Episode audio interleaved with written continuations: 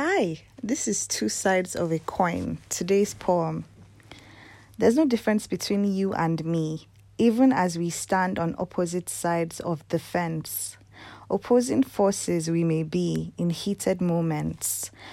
When I pit you against me, wanting my eyes to condemn you, ego trying to cloud my point of view, till my chest bursts open and my heart reminds me not to judge you as most times we may, we may not know the things we do. As you have offended me, I may have offended you. We are not victims all the time.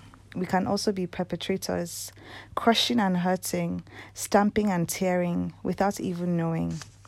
Loving it in that moment of ig- ignorance bliss. Without thinking, there is a consequence for this. You are me and I am you. I can no longer regard myself as better. I am not better, just the same as you.